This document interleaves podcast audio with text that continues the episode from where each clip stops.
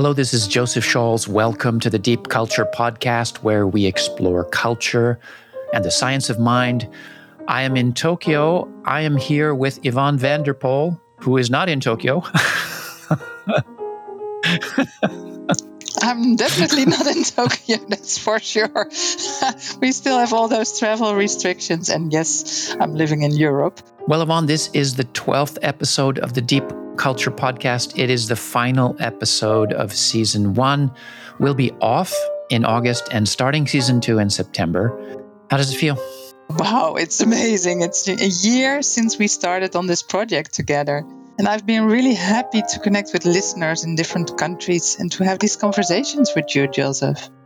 One of our main goals was to connect with cultural bridge people in different places to build community. So, for this episode, we won't be focusing on science or theory. We're going to look back on the vision that started this podcast, and we're going to hear the voices of several cultural bridge people. Some set off on a cultural adventure, but we'll also hear from someone raised in a multicultural environment with no choice but to be a cultural bridge person. Yvonne and I will tell our stories as well. And what we all share and what we share with many of you listeners is this experience of navigating between different cultural worlds. And that brings us to part one Edward Hall and the cultural bridge person.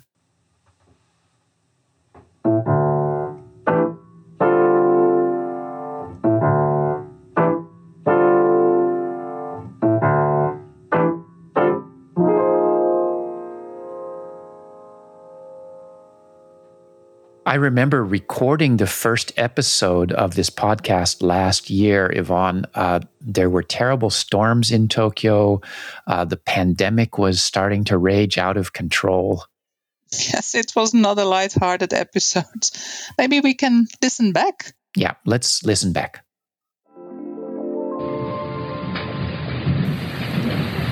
That's the sound of rain outside of my apartment here in Tokyo. We've had torrential rains this year. There is a global climate change crisis. It is a dark time around the world. We're in the midst of a global pandemic with millions suffering in every part of the world, a time when we need to come together to solve humanity's shared problems. But you know who I find inspiring right now? It's Edward T. Hall. For Hall, superficial appreciation of other cultures is easy, it's interesting. But deeper intercultural understanding requires more than that. Cultural difference is not just a set of customs, it represents a different way of making sense of the world, of valuing, of being ourselves. We've talked about Edward Hall on this podcast more than once. He was a visionary, the father of the field of intercultural communication. And we had listeners say that they were inspired to be hearing about Edward Hall's work again. Hall thought that intercultural understanding is harder than most people think, that you had to undergo a sort of inner transformation you have to let go of your attachments to the way you look at the world.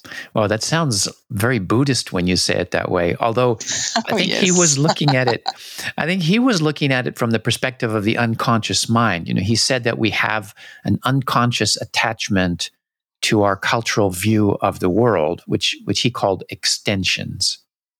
And he thought you need to experience other cultural worlds to even become aware of this attachment experiencing cultural difference can kind of wake you up, but it's not necessarily easy. Okay, but before we go too deep, let's back up, Joseph. Who are we talking about here? Who is a cultural bridge person? Well, everyone knows what it's like to be part of different social worlds.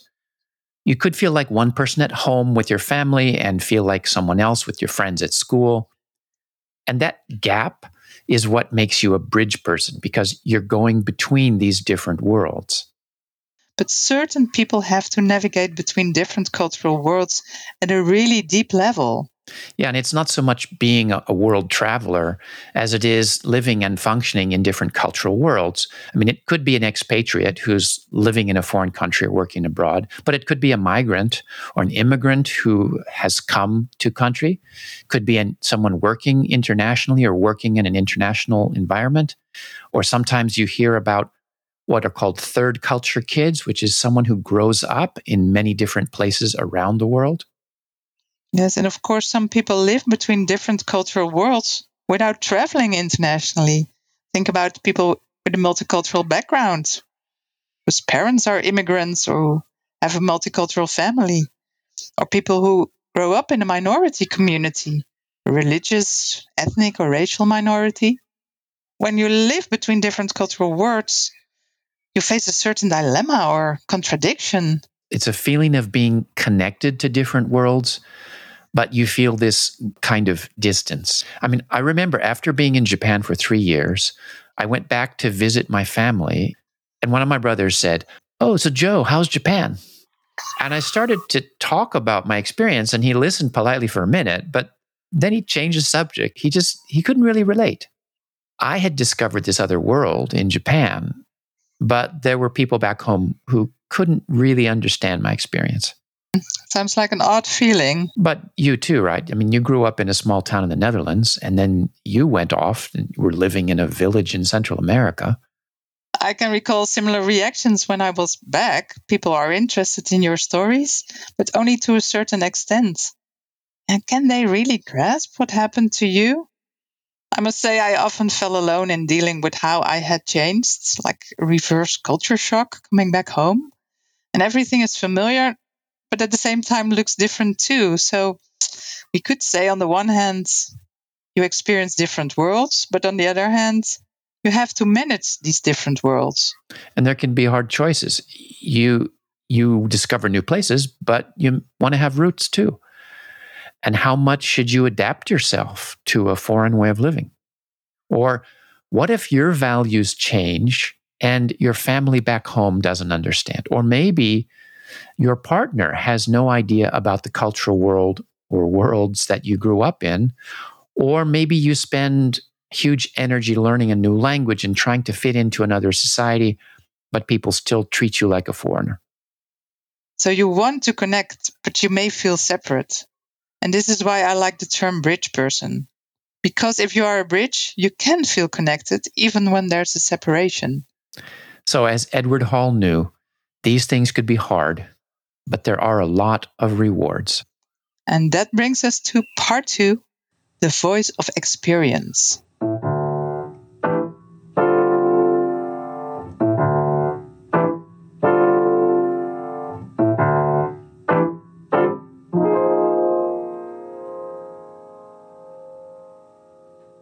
Speaking of experiences, the introduction of your book, The Intercultural Mind, Joseph, talks about the deep cultural experiences of the students you teach at the university in Tokyo. Could you read that section to us? Sure, be happy to. I love Tuesday afternoons. That's the day I teach 40 or so international students from more than 15 countries about cultural difference and adapting to life abroad. Many are study abroad students living abroad in Japan. Others have international backgrounds. Perhaps they've moved around the world with their family or have parents from different countries. Some have not traveled much but aspire to international careers. They share stories about their experiences, cultural surprises, the excitement of foreign places and people, cross cultural misunderstandings, and the ups and downs of intercultural stress. At the end of each class, I have more energy than when I began. That's a lot of cultural experiences. It's very intense to hear about these experiences. And I do talk to them about this idea of being a cultural bridge person. I'll, I'll have a student say, You know, when I heard you talk about being a cultural bridge person, I thought, Yes, that's what I am. It's as though putting a name to this experience is very meaningful for them. And often they've never had a chance to talk about them in this way with anyone. Wow, that's really great for them. It feels like family because I feel connected to their stories. I've been living away from where I grew up for more than 30 years. It gives me energy to hear about all of their cultural adventures. And I'm really sympathetic to all their ups and downs. Yes, and I wonder though, are young people growing up with the internet and social media having a different kind of intercultural experience? It's quite different from when we started traveling and living abroad. No, that's really true. Uh, when I first went to Mexico, I was not physically that far away, but it was really uh, like being in a totally different world. And what are your students saying these days? Well, one thing I hear is that popular culture online can be a first step towards this deeper kind of cultural exploration. So let's hear from one of my students. This is Ami. She's ethnic Malay from Singapore, fascinated by Japanese culture from a young age. Hi, everybody. My name is Amira. You can call me Ami. And I'm from Singapore. So um, I'd like to talk a bit about my experience being a cultural bridge person. So um, I guess my experience started since I was really young, and it kind of takes place at my own home actually. So um, I, I come from a Malay family. So in Singapore, Malay is a minority. And everyone in my household loves watching, well, Malay dramas, basically. And um, on the other hand, there was me. um, I started watching um, Doraemon at first. And then I watched Crayon Shinchan. And then I realized I actually like um, Japanese media more than Malay media. So, but at the same time, I do enjoy Malay classical dramas and movies. So it's not like as if I was discarding my own culture. So that's kind of uh, being a cultural bridge person for me is trying to renegotiate all these um, boundaries that society kind of sets upon us. Like a Malay person has to like Malay culture, and things like that. And one of the interesting things she mentioned was feeling a cultural difference between generations? It, one of the most me- memorable experiences that I had was when I was speaking to my grandparents actually.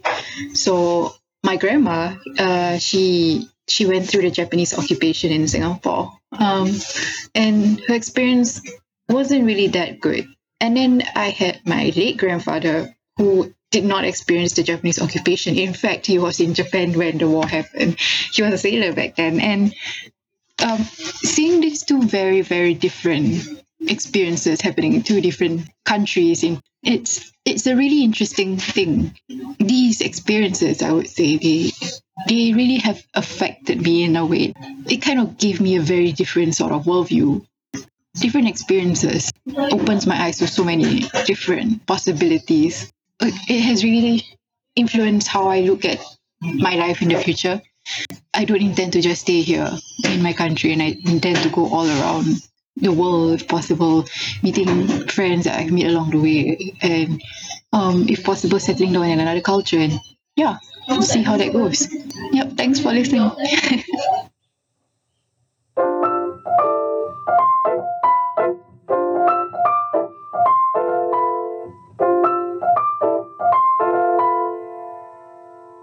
Yeah, and there's this very optimistic feeling to her story that I like a lot. You know, you can really feel that she's inspired to want to go out and explore the world. Well, this feeling of discovering the larger world, that reminds me of your interview with Karen Hill Anton. Well, and in case any listeners missed episode six, check out my conversation with Karen Hill Anton. She was one of my first intercultural role models. She wrote a weekly column for the Japan Times, Crossing Cultures, and she recently published a remarkable memoir that talks about her life adapting to a rural farming village in Japan. One of the things she talks about is this feeling of cultural discovery when she first left the United States. That was before the internet or social media, of course. When you left the country, you really entered into another world. Yeah, so let's take a listen back. When I was 19, I went to Europe for the first time. Just took off you know, the whole world opened up as far as I was concerned. I hitchhiked, you know, the length and breadth of France and Spain, Germany. I went into Belgium. I went to Denmark, I think, twice. Um, I also went to, to Morocco just for a short time, but I, I, I, ran, I felt like I was running all, all over the place in, in, a way, taking it all in. It was just so exciting, and I just absolutely loved it. In your memoir, you said, the first experience of living outside the United States changed me in ways I don't even know how to describe. Probably, I would say that I realized that there was so much more than what I had been exposed to. I saw, interacted with, and, and could appreciate that there was an entire world of, ex, of experience, of art, of food, of clothes, of ways to live, um, communicate that I had no inkling of before. I felt I could absorb it like a sponge almost. And everything had meaning for me. I was definitely very much uh, affected by, by absolutely everything that, that I was experiencing.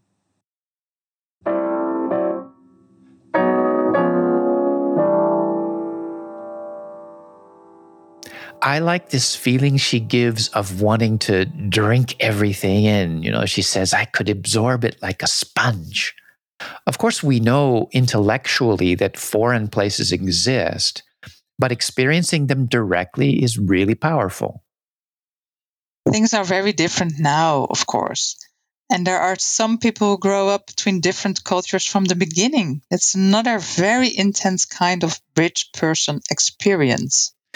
Well, let's hear from someone like that. My student, Trustin, he's a bridge person to the core.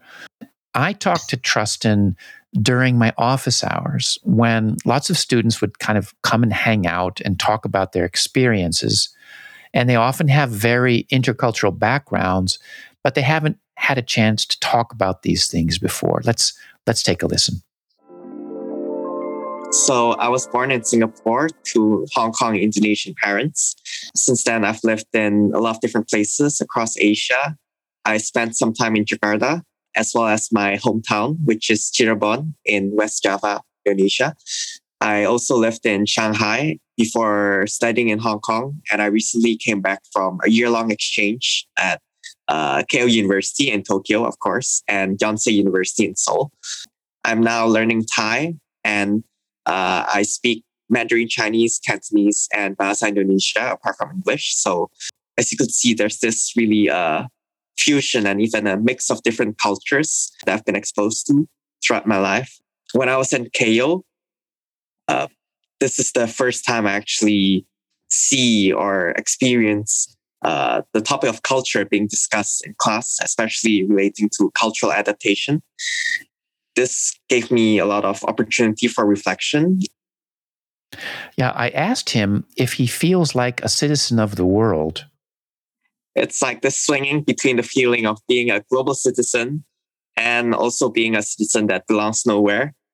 Uh, from people that I've met in Japan and also other places, people who are born to parents of different countries or people who have been living uh, away from their home country for a long time, they also tend to develop this feeling of belonging to nowhere. And sometimes I do feel the same way.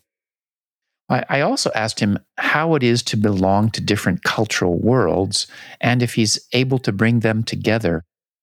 It's already hard for me to sort of reconcile these different social circles. So what I do is instead of like switching back and forth or instead of trying to create an integrated circle, I try to keep my worlds separated so that so that I could keep the same persona when I am interacting with any one of my friends, but not have this sort of confusion or contradiction when different circles merge together. So I actually prefer not to introduce my friends to each other because of this. That sounds like a real challenge to manage those different social worlds.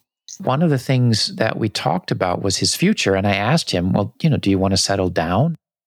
In terms of my future career or my future lifestyle, I I do dream of life where I could be where I'll have a certain degree of freedom, not being confined to a particular geography, it does take a lot of resources. You must be in a in a career or in a professional position that allows for movement between geographies. Yeah, I do need to work hard if I want to do this. In terms of settling down, the more important question is not where in, but who with. And since I do not feel I need to be fixed to a specific place, uh, I do not have to be uh, living in my home country for the rest of my life. I think this actually is even better because it gives me a certain uh, degree of flexibility. Could move around, or I could settle down in a foreign place as long as it is with someone that I feel comfortable with. It's interesting how being a bridge person opens up new possibilities, but it can also create difficult choices. And that brings us to part three roots and bridges.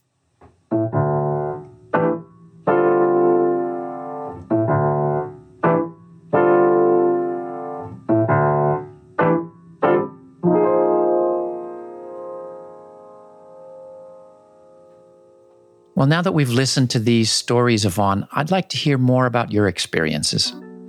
Well, I can relate to the process of discovery that all others describe, although I still live in the country that I was born in. I've lived abroad, traveled extensively, and worked interculturally all my life. I was born and raised in a typical Dutch polder, one and a half meters below sea level.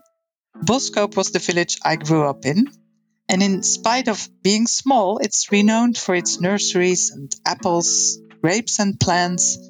My grandfather and father worked in their own tree nurseries surrounded by narrow ditches.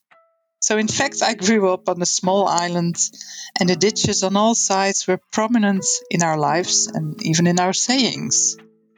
As a child, the first thing we got to learn was not how to cycle, but how to swim, as the water was a constant threat. En niet in zeven sloten tegelijk lopen, don't walk in seven ditches at once, is typical saying indicating to be cautious and self responsible. Despite it being a small island, the sense of community was and is still very strong. If someone asked me my name, it would be phrased as, Of whom are you? asking for my family name, not my first name. I was an insider in the community, but always longed to spread my wings and discover the world, which I did. I was the first person in my family to go to university. I've worked internationally for NGOs, lived in the USA and Costa Rica, moved in various places, and all these experiences have influenced me in many deeper ways. And even if I'm in the village where I grew up, I still have this experience of a bridge person. I'm insider yet outsider at the same time. Over time, sometimes it has created tensions, but I also experience this being interesting and, and complementary. And next to my family, I'm also bridging with my foster daughter, a second generation migrant daughter with parents from Ghana. So, yeah, reflecting about where is home for me. I, of course, strongly feel that my roots are in the lands that my grandfather and father worked on almost a century. And well, actually, that soon will be solved because there's no successor in the family. But that's where my roots are. And that's not necessarily where home is now. Home is mostly where my partner is, my cats are, my garden is. So I feel connected to my roots and I'm also an outsider, and home is, well, where the heart is. That's really powerful, Yvonne. And you grew up with a nursery, which is plants with roots in the ground. And you grew up with these canals and bridges on this island. So you truly grew up with deep roots, yet with bridges to go out and see the world. And it sounds like, like for many bridge people, the place where you have the deepest roots may not be the place that you currently feel is your home. I feel that has been the metaphor. This land has been the metaphor also for, well, maybe my life, roots and uh, bridges. What about you, Joseph? You grew up in the United States. You lived in Mexico for several years. You lived in France, but you've spent many years in Japan now. Have you settled down? It's hard to give a single answer. So, what I did do was take a walk in my neighborhood and I thought about the question where is home for me?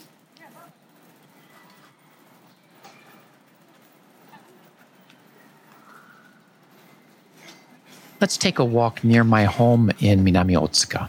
It's in central Tokyo, but an older neighborhood, not a trendy part of town. That's the sound of the Sakura tram. It's one of the only two streetcars that still exists in Tokyo. It runs through my neighborhood just down the street from my apartment. Sakura means cherry blossom in Japan, and in fact, my street is lined with cherry blossom trees. So in the morning, I sometimes come out onto my balcony and I can hear the birds singing in the cherry blossom trees.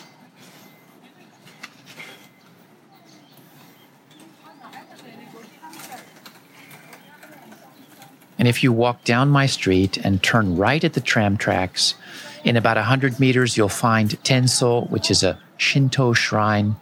It has a cedar tree with a blackened trunk that have burn marks left over from the firebombing of Tokyo. In front of the shrine, there are narrow shopping streets. When I moved in, there was a third generation shoe store that originally sold geta, Japanese wooden sandals. That closed, and now it's a pharmacy. There's also a second generation hardware store that recently went out of business. But my dentist is a third generation local resident. His father and grandfather were both dentists. There's also a shop selling monaka, which is a traditional Japanese bean paste sweet. That's been around for more than 70 years. Around the corner from the shrine, there's Titans, which is a new craft beer pub. And off to the right, there's a new halal market. One of the only mosques in Tokyo is a couple blocks over.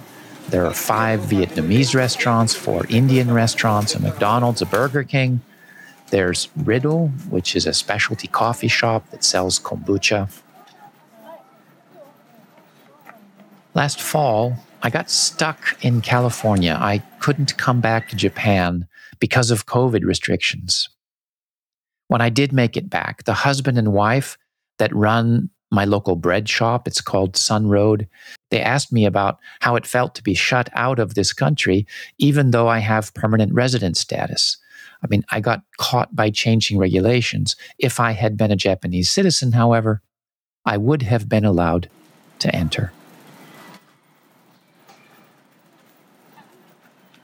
I like high context living. It means having lots of background information when there's rich detail that you share with others.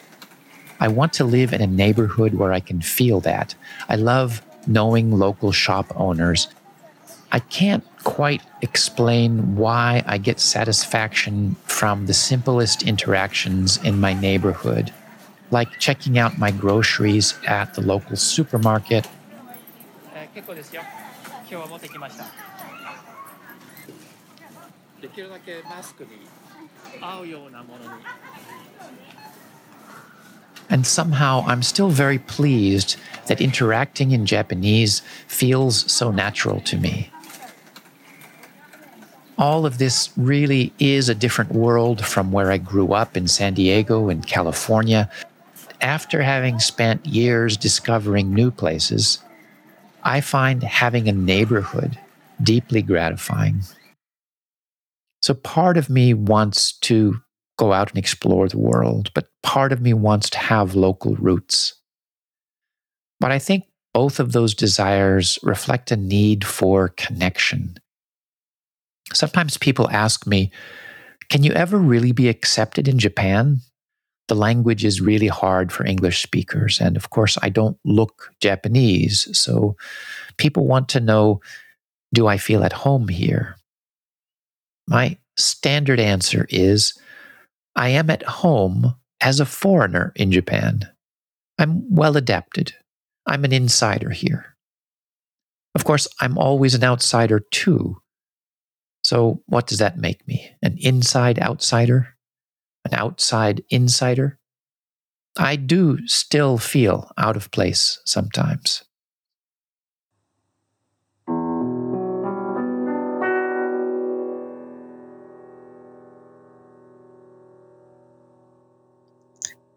When we first started the podcast, we promised to give it a try for six months. I remember that we had no idea if anyone would even listen. Are we going to have, you know, like 22 downloads? But we've had great responses and we've got thousands of listeners. And we've made it through 12 episodes. And there's a lot more to do. Next season, we'll continue to dig deeper into the science of culture and the mind, special interviews, and lots getting planned. So, to make this happen, we are expanding the podcast team. We've got an amazing group of bridge people collaborating to bring you the Deep Culture podcast next season.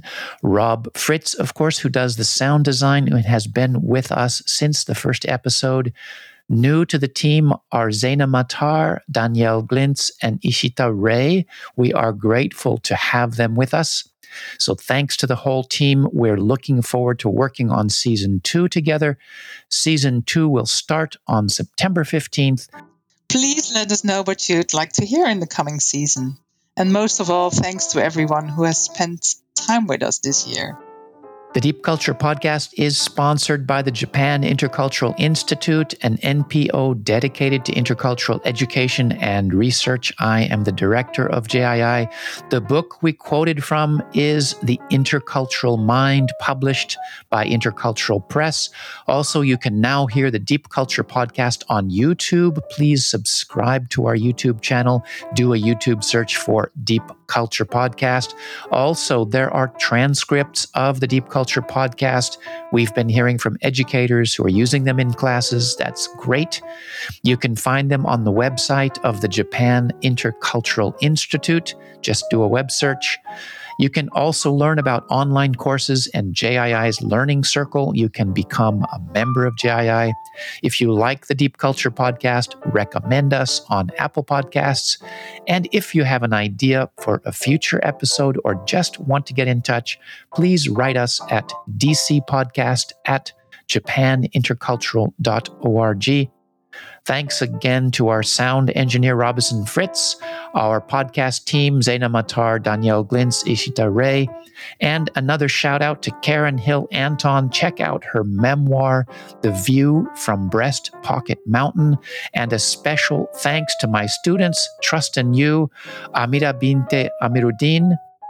Thanks to all the members of JII, and of course, Thanks to you, Yvonne. It is always a pleasure to connect with you and share this time with you and our listeners.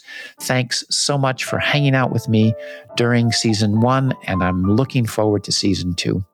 Thanks, Joseph. Wonderful to have worked with you throughout the season. Let's have a break now for summer and see you all in season two.